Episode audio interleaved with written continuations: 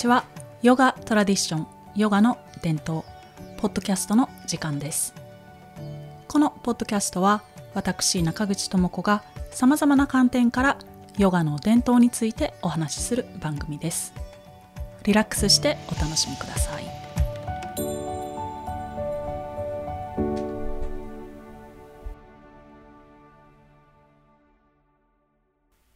第1回目はヨガはオーガニックな健康法というテーマでお話ししてみたいと思います。ここでのオーガニックという言葉の意味は人間が生まれながら持っている体のシステムまたは体の自然な循環を活用していくというふうに理解してみてください。そうすると分かりやすいかなと思います。またヨガといってもポーズの練習だったり哲学的なコンセプトだったりといろいろな意味合いがあるので今回のお話でのヨガとはポーズの練習という意味でお聞きください。ではまず現代社会での健康へのアプローチを見てみましょう。私たちの普段の生活では仕事や家事そしていろいろな用事に追われて自分の心と体をいたわるという時間があまり持てなくて気づいたら健康な体のリズムが狂ってしまっているということもよくあるかと思います。そこで薬に頼ってしまったりサプリメントに頼ってしまったりとまた仕事を休めないから薬を飲みながら体を酷使してしまう自分をプッシュしてしまったりしています。なかなか自分に時間を与えることができていないというのが現代社会での悩ましいところかなと思います。そしてなんだかすっきりしない日々が続いていることに気づいて健康を取り戻そうとヨガを始められる方も多いんですね。でこれはとてもいい選択だと思います。なぜかというとヨガというのは自分の体をチューニングしてくれるようなものなんですね。調和からそれてしまった自分を元に戻してくれます。ヨガでは自分の体を優しくいたわって確実に健康を取り戻していくことができるからです。だから私自身ヨガをするたびに本当にありがたいなというふうに思います。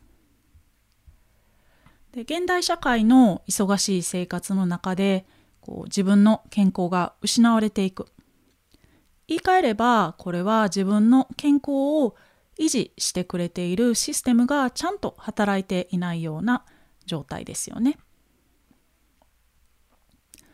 人間の体内のシステムは本当に優れもので私たちの知らないうちに体のシステムが機能していますしリセットされています。最初に述べた体の自然な循環ということは皆さんもご存知の通りだと思うんですが体の中の内臓器官血液やリンパホルモンなどの内分泌系いろいろなシステムがあってさまざまなものがお互い連携して体内のシステムが保たれているということですよね。だからヨガの効果という点では筋力がつくとか体が柔らかくなるということももちろんではありますがこれ以外にも様々な利点が挙げられます。ヨガをすることの利点の一つが体の自然な循環を取り戻していくということです。でこの自然な循環の元になっているのが気ですね。この木という言葉は日本語でもよく知られていますしそのコンセプトも生活の中でよく知られていますよね。サンスクリット語ではプラーナと呼ばれています。この気の流れをリセットできるのがヨガの練習です。繰り返しになりますが体の優れたシステムつまり体がもともと持っている優れたシステムを常に最適な状態に保つ。このお手伝いをしてくれるのがヨガです。ヨガを始められる方から体が硬いんですけどできるでしょうか？という質問をよく受けますがヨガは体の硬さとは本当に関係ないんですね。ヨガは体の柔らかさや強さを競うものではないですし今お話ししてきたように人間一人一人が自分の持っている体の機能をリセットしていく。蘇らせていけるものです。そしてこの自分の持っている体の機能をリセットしていくという実践はさまざまな国の文化に存在しています。今からそんなお話に入っていきたいと思います。ヨガ初心者の方やまた定期的に練習されているヨギーの皆さんそしてヨガ指導者の皆さんにとってもこのオーガニックな健康法というのがどこの国にも存在しているということを覚えておくとすごくいいかなと思います。というのもそうすると自分の国の中にもこのような文化があることも分かりますしヨガを本来的な立場から捉えることができますのでヨガの本質がだんだんと分かるようになってきます。そしてヨガへの向き合い方も変わっていきますしすでに指導されている方にとっては自分のヨガの指導に深みが出てくるのではないかなと思います。ただどこの国にも存在している昔ながらのオーガニックな健康法というこの事実が忘れ去られてしまっているのが現状で例えば見た目だけの健康というアイデアのもとで筋トレをして理想的なボディを目指すとか時間に追われた生活を強いられているのでサプリメントを服用して一時的に自分を納得させておくというやり方に陥ってしまったりします。見た目や部分的な解決、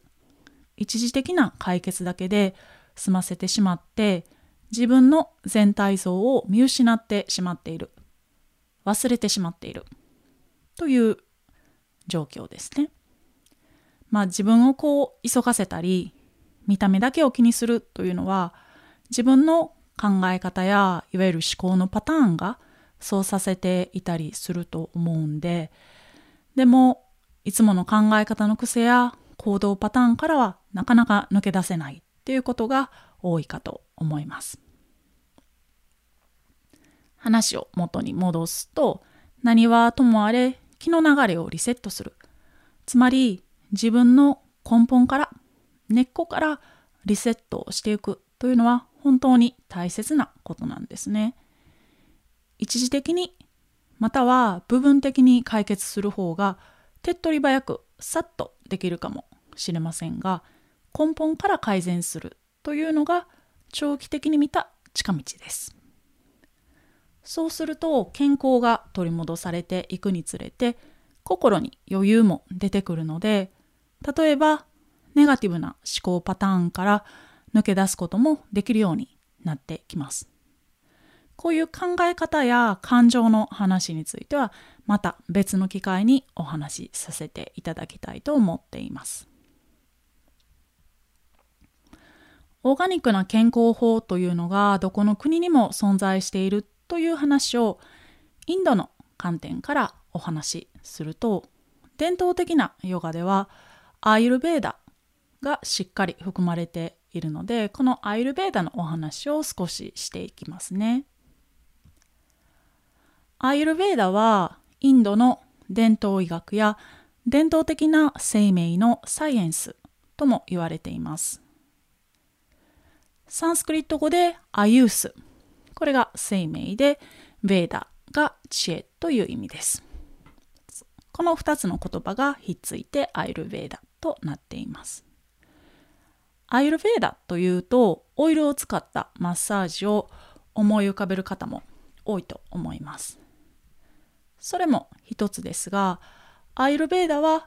気の流れを整えていくというコンセプトを土台として日々の暮らしの中で自分の内側のバランス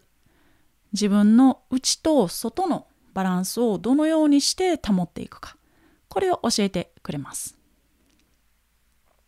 どのような点からこのバランスを保っていくかというと例えば生活の仕方であったりつまり生活習慣を見直していこうということであったり食べ物であったりマッサージを通してであったりそしてヨガという練習を通してであったり。だからヨガは見たところではストレッチ体操のように見えますが実際体の中で何が起こっているかというとアイルベーダの基本的なコンセプトでもあるように自分の体の内側つまり体内のシステムを整理して自分の内と外のバランスをとっていきます。つまり調和の取れた自分が養われていきます。アイルベーダでよく耳にするバータ・ピッタ・カパという3つの動作。これは体質というふうに考えられが考えられがちですがそのサンスクリット語とコンセプトの意味するところを深く探っていくと体質というよりももっと深い意味があるそうなんですね。今回のお話の中ではこのバータ・ピッタ・カパとは気の流れについて述べられている異なる3つの概念と捉えてみるのが分かりやすいかなと思います。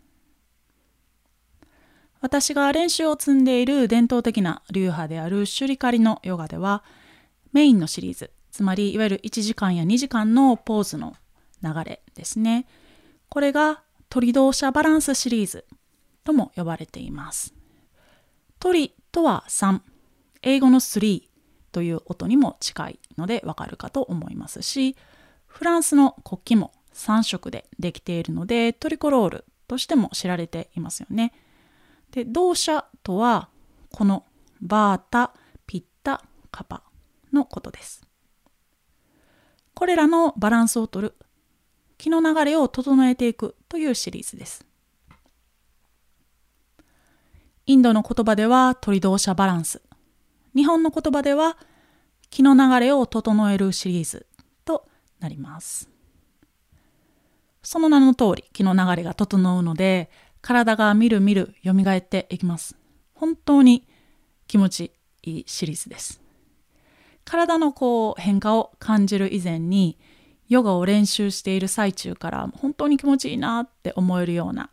シリーズですのでまだ試したことがない方は是非とも味わってほしいなと思います。だから伝統的なヨガではアイルベーダというコンセプトに基づいて体の優れたシステムを常に最適な状態に保つことができます。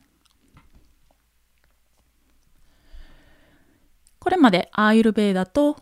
ヨガの基本的な関係についてお話ししてきましたが次に一つ分かりやすい例としてホルモンバランスについてお話ししたいと思います。定期的にヨガを練習することによってホルモンバランスが保たれるという事実はとても大切なポイントなのでぜひぜひ皆さん覚えておいていただければいいかなと思います。例えばダイエットのために痩せるためには汗をかかなければならないと考えられがちだったりいろいろなダイエットグッズなんかも売られていますよね。実は私の知り合いで毎年こう新しいダイエットグッズを購入している友達がいてまあいろいろ好きなことを言い合える中でもあるので最新のダイエット話と伝統のヨガ話の対決みたいにもなったりするんですがまああのなのでヨガにも誘うんですけれどもやっぱりヨガは女性がするものというイメージが強いのかこの男性の友達にはまだヨガは試してもらっていません。まあそれはさておきですね、えー、実際はその体重の増減つまり体の代謝はホルモンと関係しています。甲状腺から分泌されるホルモンが全身の細胞の代謝を更新していく、高めていくと。この機能については皆さんも聞いたことがあるかと思います。汗をかく運動をやったのに痩せないとかまたは痩せたけどリバウンドで元の体重に戻ったこういう経験をされた方も多いと思いますがなぜならこれはホルモンに働きかけていないからなんですね。これは一時的な解決で済ませてしまったという例でもあるかと思います。汗をかくことが痩せることにはつながらないということですが現代社会での呪文のようにアイデアとして私たちの考え方をコントロールしているかなと思います。ヨガを通してホルモンのバランスをとって代謝を高めていくことによって体のシステムが整い不必要なものは肉として残らないと。こういうもともとの循環がヨガによって作り出されていきます。定期的にヨガの練習をすることによってこういう体の自然な流れ自然な循環がよみがえってきます。この甲状腺から分泌されるホルモンが全身の新陳代謝を促進していくという役割以外に甲状腺ホルモンはその他にもいろいろな役割を担って担っていますこのホルモンのバランスが崩れると甲状腺機能低下症または甲状腺機能亢進症と呼ばれる病気になってしまいます。インドのシュリカリアシュラムに来られた方で甲状腺機能亢進症の方がいらっしゃいました。日本人の方ではなかったんですけれども、まあ、この症状の要因としてはいろいろ考えられるそうなんですがストレスを溜め込みがちな心や体がこのようなアンバランスを招いてしまうということが大きな要因でもあるそうです。でもアシュラムに来たこの彼女は毎日アシュラムの生活で気の流れを整えて体の正常な循環を取り戻していく鳥同社バランスシリーズというヨガの練習を通して自分の健康を取り戻していくことにもつながりました。忙しい生活会社での人間関係家族とうまくいかないことなどいろいろな場面で私たちはストレスを抱えてしまっているのでこのストレスが体の自然な循環の障害になってしまって自然な流れをせき止めてしまっているまたは自然な流れを乱しているだから体に不調が出てきますヨガはこのようにせき止めているまたは乱している障害物を取り除いてくれると考えてみるとヨガの役割というのが分かりやすいかなと思います。今少しストレスの話にもなっていたのでストレスとヨガの話に入っていきたいと思います。ストレスになる原因ってこう小さなことから大きなことまで些細なことから本当にショッキングな出来事までいろいろあるかと思うんですけれども些細なことが日々積み重なってしまうと自分でもそれがストレスになっているとは分からなかったり生活や人生というのはそういうものだと諦めてしまっている場合も多いかと思います。シュリカリアシュラムには本当にいろいろな国からヨガを学びたい人が集まってきているのでその国またはその文化で育ってきた人々は独特の行動パターンがあって多国籍多文化の人たちと触れ合っていると刺激刺激をもらえますしいろいろ勉強にもなるしとても面白いんですね。でこういう環境の中では例えば日本人だったら日本人らしさが目立ったりスペイン人が多い月はとてもこうワイワイガヤガヤしているとか日本人が多い月はダイニングエリアがきれいに保たれていたりと、まあ、本当にいろいろあります。もちろん人それぞれなので国や文化という点でグループ分けはできないんですが傾向はあったりしますね。でなぜこういう話をしたかというとこの多国籍多文化の環境の中にいると日本人はこういう癖をなくしてもいいのになとか日本人のこういう癖がストレスになってるだろうなというふうにこう気づくことが多かったりします。もちろん自分も含めての話なんですがその一つとしてやっぱりこう急いでしまう小走りになってしまう急がなくてもいいシチュエーションなのに走ってしまうというのが一つでもありますね。こうのんびりしたインドやタイでのアシュラム生活の中でこうイメージしてもらったら分かりやすいかもしれませんが緑豊かで空飛ぶ鳥の鳴き声が遠くから聞こえてきたり牛やヤギがこうのんびりのんびりと歩いていてとてものどかな空気が流れているんですね。でこんな生活の中でも急がなくてもいい場面で無自覚に急ぐ癖が出てしまうということもよくあります。で私自身の経験なんですけれどもこのインドのアシュラムのお休みの日にあるアメリカ人家族と買い物に行ったんですね。でその家族の子供が階段を上っていく時にほらはいはい急いで登ってみたいな感じに私がせかせてしまった時があって、まあ、その子のお母さんは別にあのその子に急が急がなくてもいいよっていうふうに子供に伝えていてお母さん自身はあの私に何も言わなかったんですけれども他人を他人の子供を急がせてしまっている自分に気づきましたで何十年ものこう長い間自分の中にあってこれまでいいか悪いかさえ分析してこなかった自分のパターンに気づきましたね。なぜこういうこう急いでしまうという話をしたかというと気づかないうちに不必要な癖がついていてそれが私たちの心の余裕を奪ってしまっているということが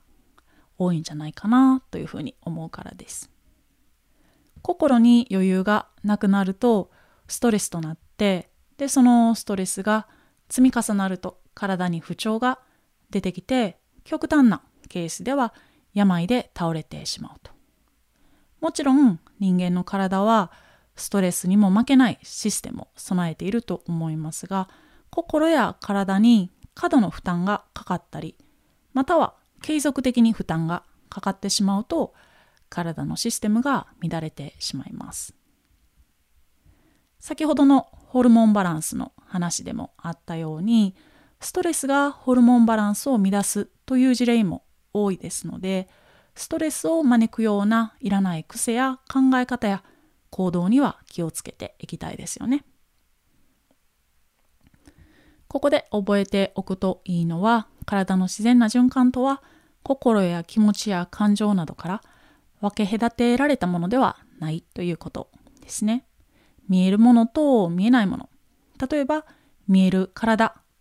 触れる体というこの体と見えないけれど存在している気の流れや心や感情、これらは一つですよね。